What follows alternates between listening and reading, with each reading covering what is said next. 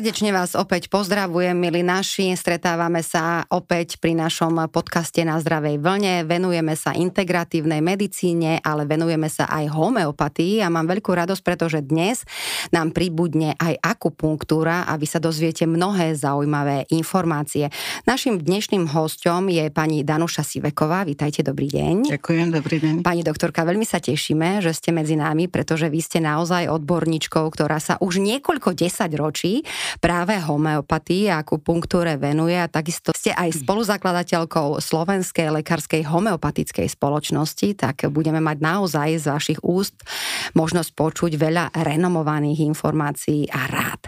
Poďme najskôr k vám, ak dovolíte. Vy ste teda atestovanou ginekologičkou, ale výlučne sa už dnes venujete akupunktúre a homeopatii. E, kedy prišiel ten záujem? Prečo ste sa práve rozhodli venovať akupunktúre a homeopatii? Um, ja som išla na lekárskú fakultu kvôli akupunktúre. To je taká zvláštnosť. Na strednej škole som bola na zdravotníckej škole, kde som bola ako farmaceutický laborant. A, a počas toho štúdia som sa dostala k krásnej knižke od pána doktora Kajdoša Kovem ohnem, kde som prvýkrát proste zhliadla akupunktúru, mapy akupunktúrnych bodov a bolo to fascinujúce pre mňa. Som si povedala, že keď zmaturujem, podarí sa mi dostať na lekárskú fakultu, tak chcem študovať akupunktúru. Ha. A vôbec som netušila, aké sú možnosti na Slovensku vtedy, ale to, preto som išla. Takže som vyštudovala fakultu a keď som skončila, a prihlasovala som sa do Krajského ústavu národného zdravia v Bratislave ako lekárka. A to bolo v 79. Vtedy vyšla vyhláška na Slovensku o možnosti a indikáciách, kontraindikáciách vykonávania akupunktúry. Ale podmienkou bolo, že by ju vykonáva rehabilitačný lekár, tak ja som sa prihlásila, hlásila na rehabilitáciu čo vtedy pán riaditeľ sa chytal za hlavu, že ste prvý doktor, ktorý chce ísť na rehabilitáciu, však to je nadstavbový odbor. Že áno, ale akupunktúru robíte len v rámci, môžem robiť len v rámci rehabilitácie. Tak bol taký nešťastný pán doktor Menkina, že uh, sú to archaistické metódy. Mm-hmm. No ale dobre, je to vo vyhláške, tak, tak som sa tam dostala. Mm-hmm. A samozrejme, po krátkom čase, keď som skúšala na sebe, na svojich priateľoch, rodine, som už mohla vykonávať akupunktúru aj ambulantne. Potom som išla na matersku a keď som sa vrátila, tak som musela vykonávať, vykonať atestáciu prvú, základnú a to bola práve ginekológia. Mm-hmm. Takže tu som ukončila v 87. atestáciou, ale medzi tým som mala úžasného prednostu kliniky, profesor Štencel, ktorý mi umožnil robiť akupunktúru u žien pri rôznych ginekologických ťažkostiach a vlastne pomôcť tým ženám, hlavne rôzne chronické zápaly, uľahčiť po, po, po potrate alebo pôrod. Bolo to príjemné. A tak som pomalinky sa do toho dostávala. Žiaľ, neboli ešte kurzy ako punktúry, takže bolo to také na kolene. Uh-huh. Ale o to viac som sa snažila učiť.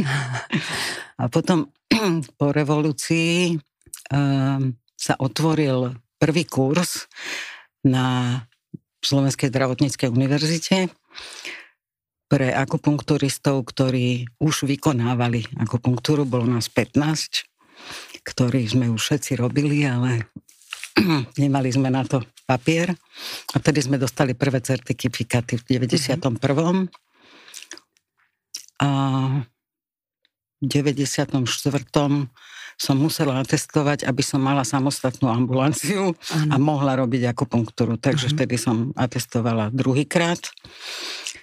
No a keďže akupunktúra sa stala na Slovensku lekárským odborom, a chcela som ju oficiálne vykonávať ambulanty, tak som si musela spraviť atestáciu aj z akupunktúry, takže tu som urobila 2014. Mm-hmm.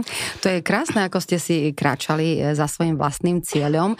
Naozaj tá cesta asi nebola veľmi jednoduchá, ale teraz ste a patrite medzi tých šťastných ľudí, ktorí robia Áno. to, o čom sú presvedčení a o tom, je to také vaše poslanie, nie je to určite vaša práca, predpokladám. Mne to dáva zmysel, keď vidíte úspechy, keď vidíte vyliečených pacientov, klientov, tak sa vám dobre pracuje. Takže ja som spokojná. Náš podcast sa volá Na zdravej vlne a má taký podtitul, že je aj o integratívnej medicíne. Možno to naši poslucháči alebo diváci už započuli, ale predsa, čo je to podľa vás tá integratívna medicína? Rôzne druhy liečebných postupov v rámci obnovy zdravia. Ako nie je to len farmakoterapia, ktorá je najznámejšia medzi ľuďmi, ale aj ostatné iné druhy liečebných postupov, ktoré pomáhajú navratiť zdravie pacientovi. Myslíte si, že je dostatočné povedomie u nás práve o týchto iných možnostiach alebo aj o tých ďalších možnostiach? Na Slovensku je, je nízke povedomie. Pacienti veľmi málo vedie na túto tému, čo je škoda, lebo bežne v Európe a vo svete je ďaleko rozšírenejší spôsob rozmýšľania.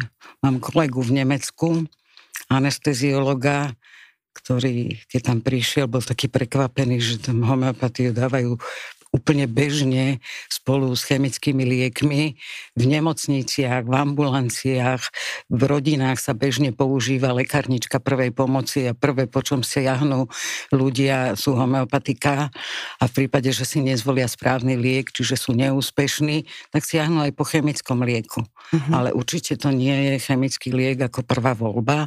Pri tých bežných ťažkostiach samozrejme hovorím vynimočne, lebo v tej akutnej anesteziologickej klasickej medicíne, tam je prvorada chemická medicína. Áno. Chvala Bohu, že je, ale veľmi dobre sa doplňa homeopatikami. Aj vy ste skonštatovali, že to povedomie, informovanosť je taká chaba alebo slabúčka u nás, tak eh, preto som veľmi rada, že existujú a vznikajú aj takéto podcasty, aby sme teda šírili tie informácie, aby sa rozširoval ako keby ten obzor toho pacientského fóra, ktorý eh, možno o tom nevie, o tých možnostiach a mnohým ľuďom by teda boli určite napomocné, ale možno treba začať aj na druhej strane, že vzdelávať v tejto oblasti medikov, alebo teda odbornú verejnosť a ja viem teda, že vy aj veľa prednášate. Prednášame aj medikom, ktorí si zvolia ako voliteľný predmet, napríklad akupunktúru. A chodia dokonca aj do ambulancie na prax, aby videli, ako to vyzerá, ako sa aplikuje akupunktúra u pacientov, aká je tam úspešnosť, môžu konfrontovať názory s pacientov, takže nie je to len niečo napísané na papieri, ale aj v praxi to vidia.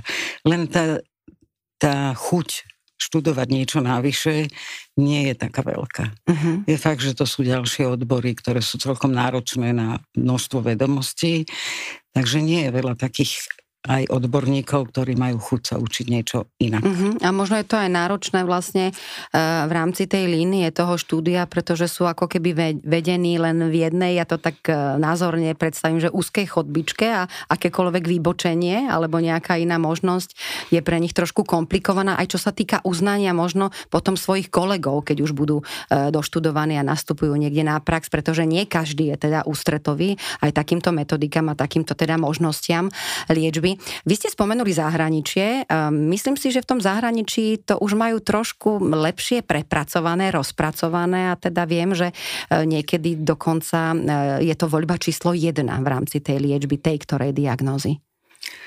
Ak hovoríme o akupunktúre, tak najznámejšou krajinou, kde sa akupunktúra ujala, kde má veľmi veľa literárnych zdrojov, kde je množstvo archeologických um, Mm, nejakých dôkazov možno, dôkazov, áno? že akupunktúra sa vykonávala už si v dobe kamenej, keď sa používali nie klasické ako kovové ihly, ako používame dnes, ale používali sa tenučko zastruhané kamene, potom kosti, z rohov sa vytvárali ihličky. Takže vieme, že tam najdlhšie, ale samozrejme akupunktúra bola aj v Afrike, aj v Amerike, ale najznamejšie diela, ktoré sa zachovali a teoretické vedomosti sú z Číny. Mm-hmm. Ale veľmi veľa je v Koreji, v Japonsku, kam sa vlastne e, akupunktúra rozširovala. A potom v 17. storočí sa dostala aj do Európy cez Francúzsko, takže vlastne vo Francúzsku začala a postupne sa rozširovala do ďalších európskych krajín, čiže Nemecko, úplne klasicky, mm-hmm. Švajčiarsko, Rakúsko, tam má veľmi dobré postavenie. A, a neskôr aj k nám. Áno. Ako rozkvet rozkvet vlastne akupunktúry v Európe začal až v prvej polovici 20. Mm-hmm. storočia a práve vo Francúzsku, kedy vznikali prvé vedecké práce, prvé dotyky um, s akupunktúrou. Áno. Je a to teda... aj, uh-huh. aj s homeopatiou, čo Áno. je také zvláštne. My si samozrejme povieme aj ten základný rozdiel, aby sme teda vedeli, aký je rozdiel medzi homeopatiou a akupunktúrou, lebo je to úplne odlišné, to úplne. treba povedať, úplne diametrálne odlišné, ale možno ešte, bola by e, veta, ktorá by zaznela, že je to súčasť klasickej, akupunktúra je súčasť klasickej čínskej e, medicíny. Je správna táto veta?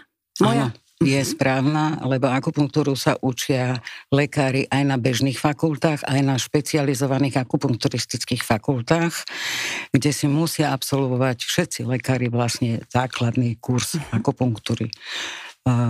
Minimum je dva roky, takže všetci vlastne lekári v Číne vedia aj akupunktúru. Niektorí, ktorí sa zameriavajú na akupunktúru, vedia viac. Mhm ako je to celkom náročný odbor, ale akupunktúra v Číne je len súčasťou ich tradičnej čínskej medicíny, takže oni ju berú ako len jednu z častí. Mm-hmm. Tam je vo veľkom, e, sa učí farmakoterapia, čo je vlastne fitoterapia v našom ponímaní to je veľká, veľká časť tradičnej čínskej medicíny. A samozrejme sú tam rôzne modifikácie, rôzne masáže, reflexnoterapie, tlakové masáže. Nie je to len čistá punktúra, čiže mm-hmm. pichnúť ihlou do pokožky, ale aj iné techniky, ktoré pomáhajú vyrovnať nerovnováhu v tele, čo je účelom akupunktúry. Poznáte určite monádu, čo je vlastne um, akoby schéma toho dobrého a zlého, jino a yangu, ženského, mužského princípu, tmavého, svetlého. A vlastne akupunktúra je postavená na, na boji týchto dvoch mm-hmm. prvkov. Vlastne oni majú teóriu, že život je pohyb. Bez pohybu život nie je. A zdravý pohyb, zdravý život je o, o harmónii týchto dvoch prvkov. Uh-huh. A pokiaľ sú v rovnováhe, rovnako zastúpené, tak ten človek je zdravý. Áno. A čo je ešte zvláštne, pri tradičnej čínskej medicíne akupunktúra bola fakt len menšou časťou. Prvou a najdôležitejšou časťou považujú dietoterapiu. Základ zdravého života je správne do seba dostávať správne živiny a to je proste to je celá ďalšia veľká veda, veda kde sa musí zachovávať pomer jednotlivých zložiek potravín v závislosti od ročných období, od dňa, hodín, to sú ďalšie, nebudem vás tým zaťažovať, ale je to veľká súčasť a práve prvá. No to je na ďalší podcast, pani doktorka, to tak vidím na ďalší podcast, to je teda samozrejme mm. mimoriadne tiež zaujímavá e, kapitola. Keby ste možno charakterizovali, alebo dá sa zovšeobecniť pacient, ktorý vyhľadá pomoc e, odborníka, ktorý sa venuje akupunktúre? Môžem hovoriť len z tej svojej malej ambulancie, že prichádzajú pacienti väčšina, 99%, ktorým nepomohla klasická naša školská medicína, a, alebo len málo, tak chcú nájsť inú cestu. Alebo mala vedľajšie účinky a tí pacienti sa bránia tým mm-hmm. vedľajším účinkom, sú precitliveli, každý alergik je napríklad precitliveli na rôzne podnety z vonkajšieho prostredia, však malý prášok pelu vyvolá obrovskú reakciu. Ano. Takže sú to citliví pacienti, citliví ľudia a mnohí z nich reagujú aj na tieto chemické lieky premrštenie negatívne s vedľajšími účinkami, tak vyhľadávajú iné cesty, ako si pomôcť.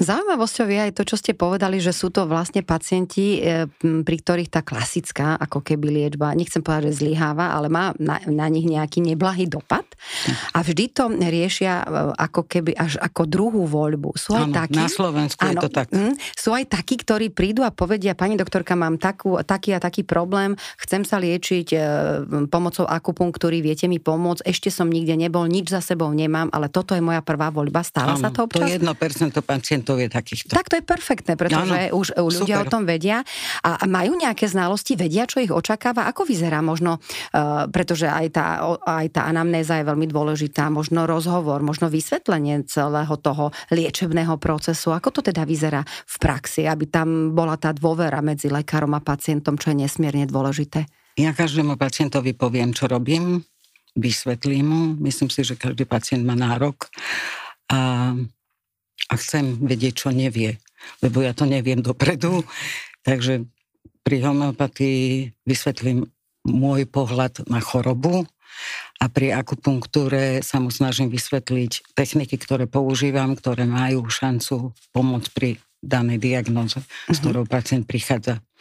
Ja som spomenula, že homeopatia je ako keby jedna oblasť, Áno. akupunktúra je druhá oblasť. Úplne odlišná. Áno, ale dajú sa tieto dve oblasti aj nejakým spôsobom sklbiť, ale, naj, sklbiť, ale najskôr by som vás poprosila naozaj o takú možno charakteristiku, aj tú rozdielovú, že keď je to iné, v čom je to iné, aj keď ich teda eh, radíme do tej ostatnej alebo druhej voľby pre toho pacienta, teda žiaľ u nás ešte doteraz. V našich podmienkách obidve metódy sú lekárom vykonávané metódy, teda tak by mali byť. Pri akupunktúre ovplyvňujeme cez akupunktúrne body nerovnovážny stav organizmu pomocou ihiel alebo masáži, tzv. presúry, čiže akupresúry, alebo uh, rôznych cvičení, to sú techniky, ktoré najčastejšie používame a plus sa používajú rôzne vany, čo sú vlastne zostavené, e, zostavené programy pre jednotlivé e, nerovnovážne stavy. Čiže keď je nadbytok jinu alebo yangu, vzniká nerovnováha a my sa snažíme dostať ten organizmus do rovnováhy. A buď teda rôznymi technikami, ja najčastejšie používam akupunktúru, a čo sa týka homeopatie, máme definíciu, že je to lekárska metóda, ktorá používa lieky vyskúšané na zdravých jedincoch a používa ich podľa princípu podobnosti. Mhm. A teda keď chceme porovnať tieto dve metódy, v akupunktúre má pacient teplotu, tak mu dám lieky alebo zvolím si cestu, ako čo najskôr schladiť organizmus. Hej. V homeopatii má pacient teplotu, tak mu podám liek, ktorý vyvolá počas skúšania lieku horúčku, napríklad na maláriu, podáme chinu, ktorá keď ju podávate v toxických dávkach, vyvolá príznaky podobné malárii, čiže teploty, potenie, také zošlosť, otupenosť. Čiže aby sa ten organizmus ako keby vybičoval? Ehm, Alebo Vysvetľujem to, poviem vám to, čo rozprávam mojim pacientom. Pozerám sa na chorého človeka ako na počítač. Mhm. Aj zdravý človek. Hej. To, čo máme vo vnútri, máme dané svojim výrobcom. V počítači sú to jednotlivé súčiastky, sú nemenné. V ľudskom organizme sú to bunky, ktoré majú všetky rovnaký genetický kód, akurát ich funkcia je odlišná. Ale keď príde podnet zvonku, tak zareaguje celý organizmus, čo si my moc neuvedomujeme. Neviem, Zasvieti slniečko, zareaguje len jedna zraková bunka? No vôbec nie. Zareaguje celý človek. Zareagujú cievy, zareaguje pokožka, zareaguje celé oko. Čiže zareaguje celý systém, ale my vidíme, alebo sme schopní rozlíšiť len časť, akoby na monitore obrazovky, len časť tých príznakov. Čiže to, čo vieme poznať našimi zmyslami, je pre nás realita. Mhm. Čo sa odohráva vo vnútri, netuším. či to funguje Aj- alebo nie. Tak. Aj pri bežnej medicíne si musím vybrať laboratórne krv, aby som sa mohla pozrieť, ako to tam vyzerá. Čiže netušíme, musíme zase pozorovať, aby sme dokázali diagnostikovať. Uh-huh. Takže pozorovanie je hlavnou zložkou týchto metód a je to aj najdôležitejší vedecký fakt, lebo to je nemenné. Áno. A choroba podľa homeopatických princípov znamená, že buď vzniká prínikom nejakej škodliviny alebo informácie v počítačovej terminológii, počítač sa zavíril. Čiže absorboval do seba vírus, ktorý ovplyvňuje chod celého počítača. V ľudskom tele nastáva choroba. Mm-hmm. Čiže je to choroba, ktorú organizmus akceptuje ako svoju súčasť, ale už neprejavuje sa ako zdravý, ale vznikajú ďalšie iné prejavy, ktoré my hovoríme, že sú to prejavy choroby. Mm-hmm. Bolí vás hlava, máte poruchy spánku, zapali sa vám klb alebo hrdlo, hrdlo. zapali sa vám slepe črevo. Nej? Čiže v bežnej školskej medicíne pôjdete na appendektomiu, teda vyberú Aha. vám slepe črevo na operačke, e, mandle vám buď vyoperujú, alebo dajú antibiotika, pri horúčke dostanete antipiretika. V homeopatii môžem aj také dať, ale funguje to len čiastočne. Uh-huh. Pri výbere správneho homeopatického lieku, hlavne pri tých chronických stavoch, sa snažíme nájsť liek, ktorý pokrýva všetky prejavy daného jedinca je jedno, či sú zdravé alebo chorobné. Uh-huh. Tie, ktoré sme schopní v danom čase vnímať, snažíme sa nájsť liek, ktorý čo najpodobnejšie um, patrí danému jedincovi. Uh-huh. Hovorím o jedincovi, lebo kľudne to môže byť zvieratko, to môže byť človek, proste ano. rastlina, akýkoľvek žijúci tvor na Zemi môže zareagovať a aj zareaguje, pokiaľ je zvolený správny liek. Uh-huh mimoriadne zaujímavé. Poďme trošku k tej akupunktúre. E, vieme, že teda tie homeopatika sa užívajú najčastejšie teda perorálne, čo je klasika, podľa teda samozrejme... Aj. Aj? Dobre, mm. aj ako inak ešte sa dajú homeopatika užívať? Teraz ste naznačili kombináciu akupunktúry a homeopatie. Áno. Tento, táto oblasť sa volá homeosyniatria, čiže homeopatika používané v rámci akupunktúry, tu veľmi rada využívam, lebo aj keď pacient príde na samotnú akupunktúru a vidím ten obraz lieku, nemôžem mu nedať. Hej, keď príde pacient, že má oslabenú imunitu a potrebuje posilniť a príde s herpesom, tak Rustoxicodendron je jeden z prvých liekov, ktorý najčastejšie zaberajú ľudí, ktorí potrebujú e, vyliečiť čo najskôr ten herpes, uh-huh. tak mu ten rustoxicodendron hneď vložím do pusy. Uh-huh. Čiže v rámci akupunktúry podám homeopatický liek, že homeopsyniatrický postup ale homeopatika nie sú len granulky alebo tabletky, lebo aj tablety sú, ale sú aj čapíky, sú aj kvapky, e, dokonca v zahraničí sú injekčné roztoky, ktoré sa vpravujú do tela.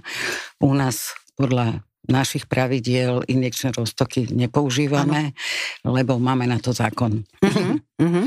A čo sa týka tej akupunktúry, tak je to vlastne stále, ja by som povedala, tak veľmi, veľmi laický, až možno smiešne pre vás ako odborníčku, že je to taká tá ihličková terapia alebo terapia pomocou tých ihiel, ktoré sa vpravujú alebo tak pichujú do rôznych miest ľudského tela? Áno, akupunktúra. Akupunktúra, áno a punktúra, čiže ihla, ktorá sa vpichuje doslova.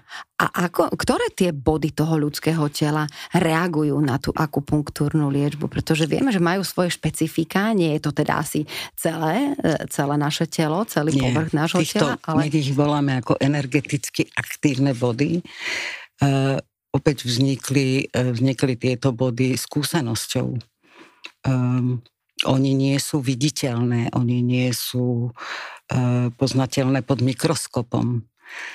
Ale ak sú aktívne, čiže je ich treba ošetriť, sú citlivé na tlak alebo na vpich ihly, alebo aj spontánne sú bolestivé. Tým vlastne sa postupne vytváral celý systém akupunktúry, že pacienti v priebehu XX storočí ano.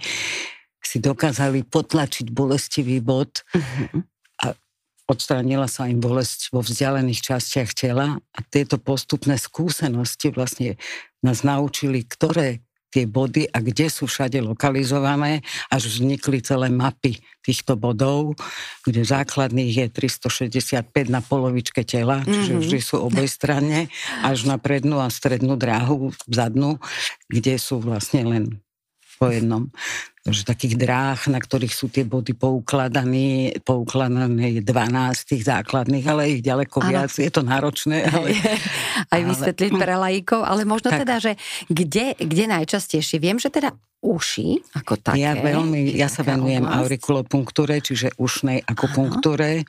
Pre mňa je to veľmi jednoduchá, jasná cesta, ako vstúpiť do do liečby toho nerovnovážneho stavu, eh, lebo na tej ušnici zmeny, chorobné zmeny vidím. Mm-hmm. To vidno. Či je to zmena samotnej pokožky, alebo jej sfarbenia, pigmentácie, to na tej ušnici krásne vidno.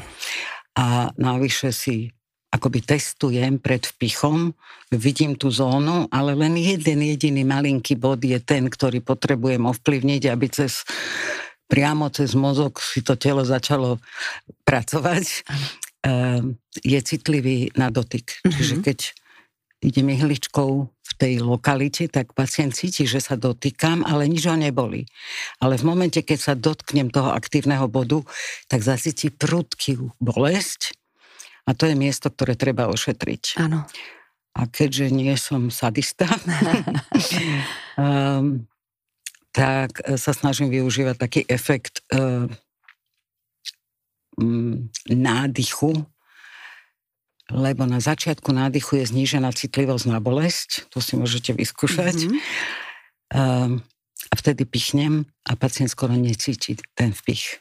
To som sa chcela práve spýtať, pretože teraz, áno, teraz už e, možno e, na, naši diváci sa zamýšľajú nad tým, že hm, ja mám panický strach z ihly ako také, hm, to ma bude určite bolesť, možno teda budem krivdiť, ale myslím si, že viac mužov asi sa teraz háčilo e, práve z toho slovička ihla. Čiže netreba sa obávať, naozaj je to teda ako bezbolestná metóda? Je veľa pacientov, ktorí prichádzajú so strachom, sú typy pacientov, ktorí by si ihlu nedali vpichnúť ani náhodou.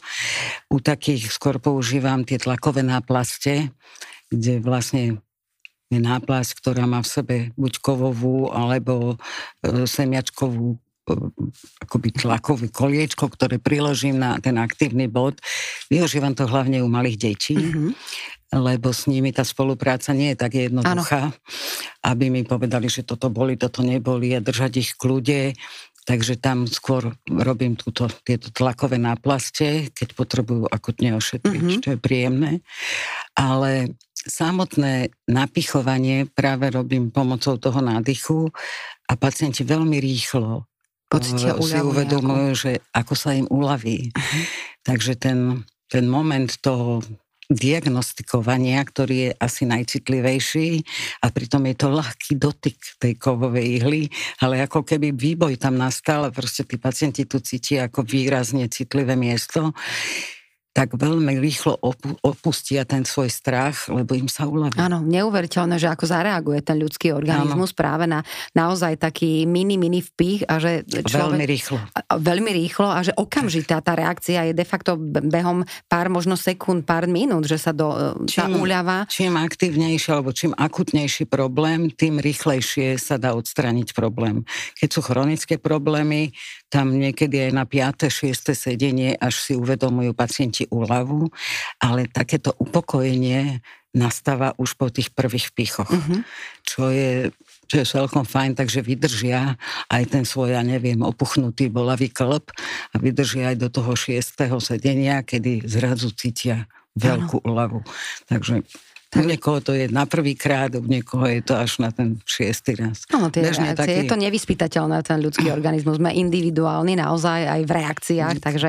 Závisí to ale od chronicity, viete, keď už je niekto chronicky zaciklený v nejakom zaciklený a je ten stav závažný, Áno, tak... plus je liečený rôznymi liekmi, tak je to také ťažké ho vytiahnuť a dostať do rovnováhy. Vlastne stále je účel dostať pacienta do rovnováhy, uh-huh. aby si dokázal už pomôcť sám. Áno, tak by sme sa mali o tie svoje ušnice, o tie svoje uši trošku starať a dávať si na ne pozor. Teraz mi prišlo na um ako typickej žene, pani doktorka, že a čo s náušnicami napríklad, ktoré my teda bežne nosíme a teda nehovorím len o klasických náušniciach. Mnoho ľudí teda možno má aj piercing v ušiach a tak ďalej, čiže to a asi... nie len v ušiach. No hej, ale keď hovoríme teda o tých ušiach, ako teda o, o mhm. bodoch, ktoré sú veľmi dôležité, alebo o časti tela, ktoré je veľmi dôležité a citlivé, tak to asi, e, na to by sme tiež mo- možno mohli myslieť niekde. Uh-huh. Mnoho mamičiek uh, sa ma pýta, lebo najčastejšie sa dávajú naušničky malým detičkám, tak ich prosím, že to malé dieťa ozaj sa nepotrebuje prezentovať náušničkami. Plus je tam riziko, riziko odtrhnutia aj v tých predškolských zariadeniach.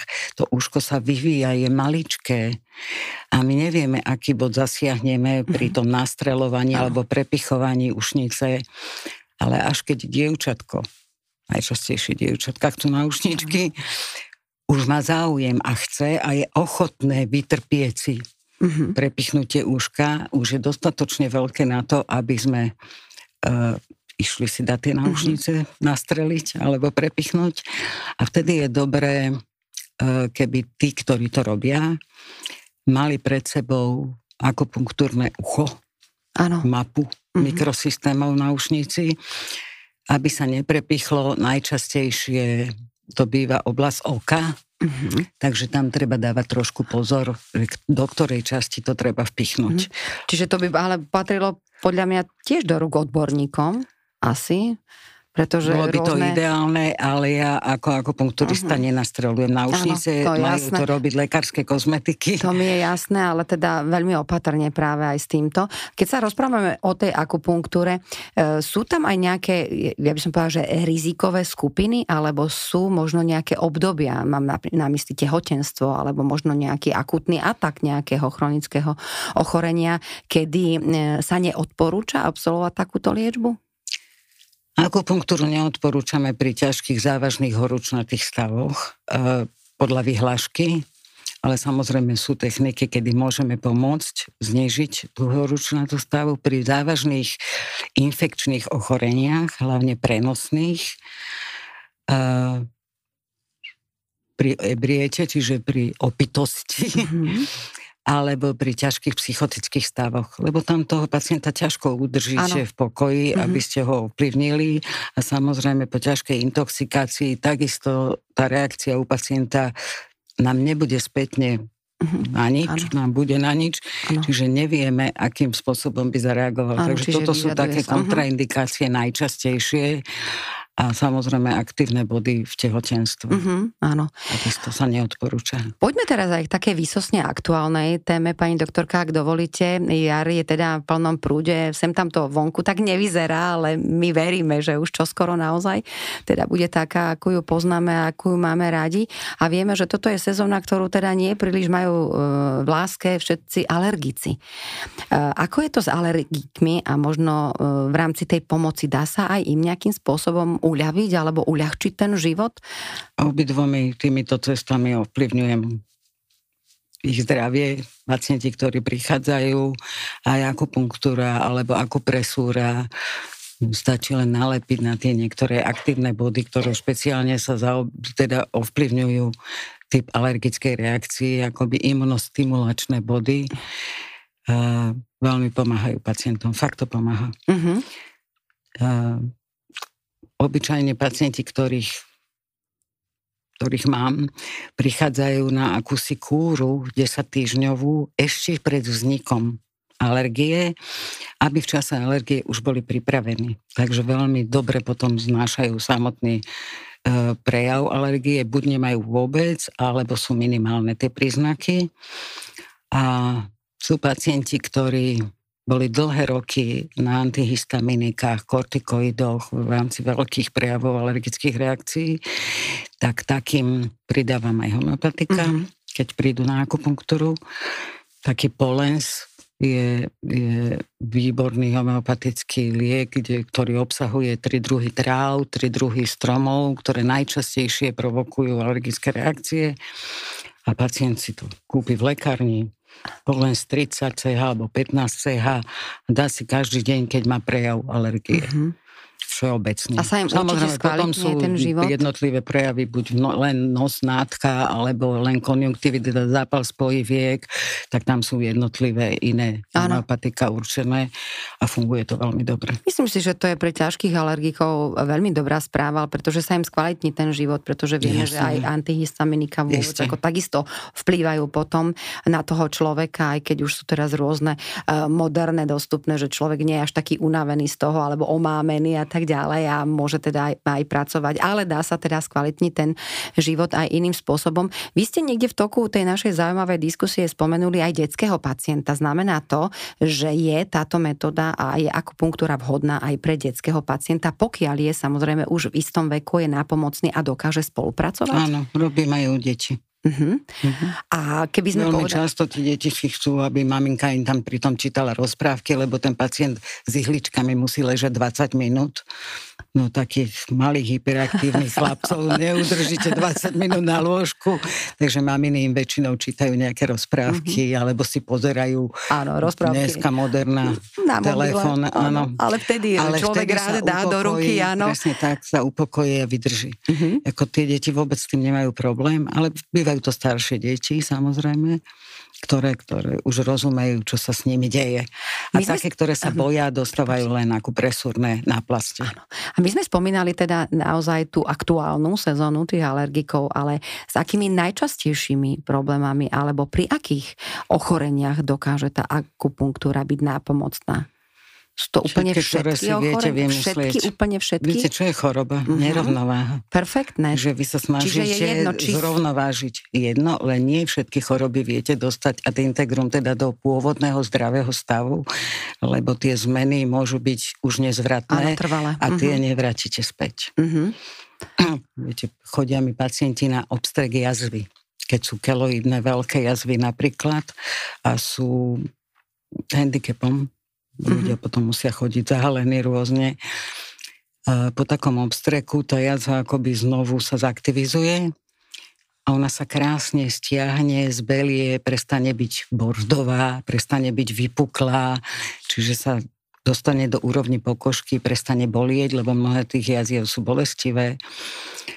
A, mm-hmm. Takže viete urobiť to je farmakopunktúra inak, lebo tam sa mezokainom robí tento obstrek, že viete, uľaviť o akýkoľvek zdravotných problémov, či ma boli koleno, či, má, či mám migrénu, či mám možno nejaké žalúdočné vredy, čokoľvek. čokoľvek. Naozaj by sme tu mohli vymenovať Áno, všetky veľa. diagnózy možno sveta. To je dobrá správa, pretože naozaj by ľudia mali o tom vedieť a, a určite to vyskúšať, pretože, pretože pokiaľ nebudú vedieť alebo nie sú spokojní možno s tým, ako im napreduje, alebo tá liečba, ako im uľavuje, alebo ako sú viazaní možno rôznymi inými problémami, alebo teda rôznymi aj inými komorbiditami toho daného ochorenia, tak je to uh, veľmi dobrá správa pre všetkých, ktorí si nás pozrú alebo ktorí si nás vypočujú.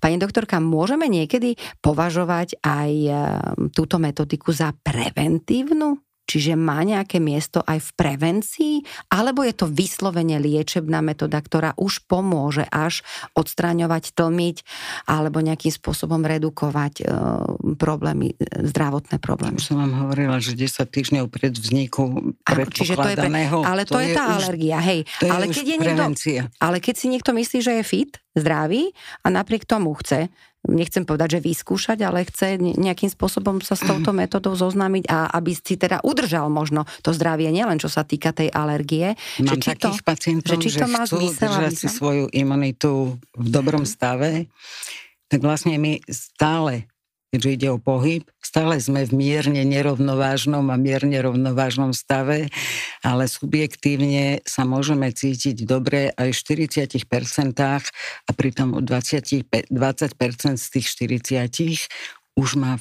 zárodok ochorenia, ktoré môže prepuknúť v krátkom čase. Čiže pri, tomto, pri tejto diagnostike a terapii my vlastne bojujeme ešte predtým, než choroba vznikla uh-huh. práve s takýmito stavmi. Uh-huh. Takže tamto prevencia má zmysel.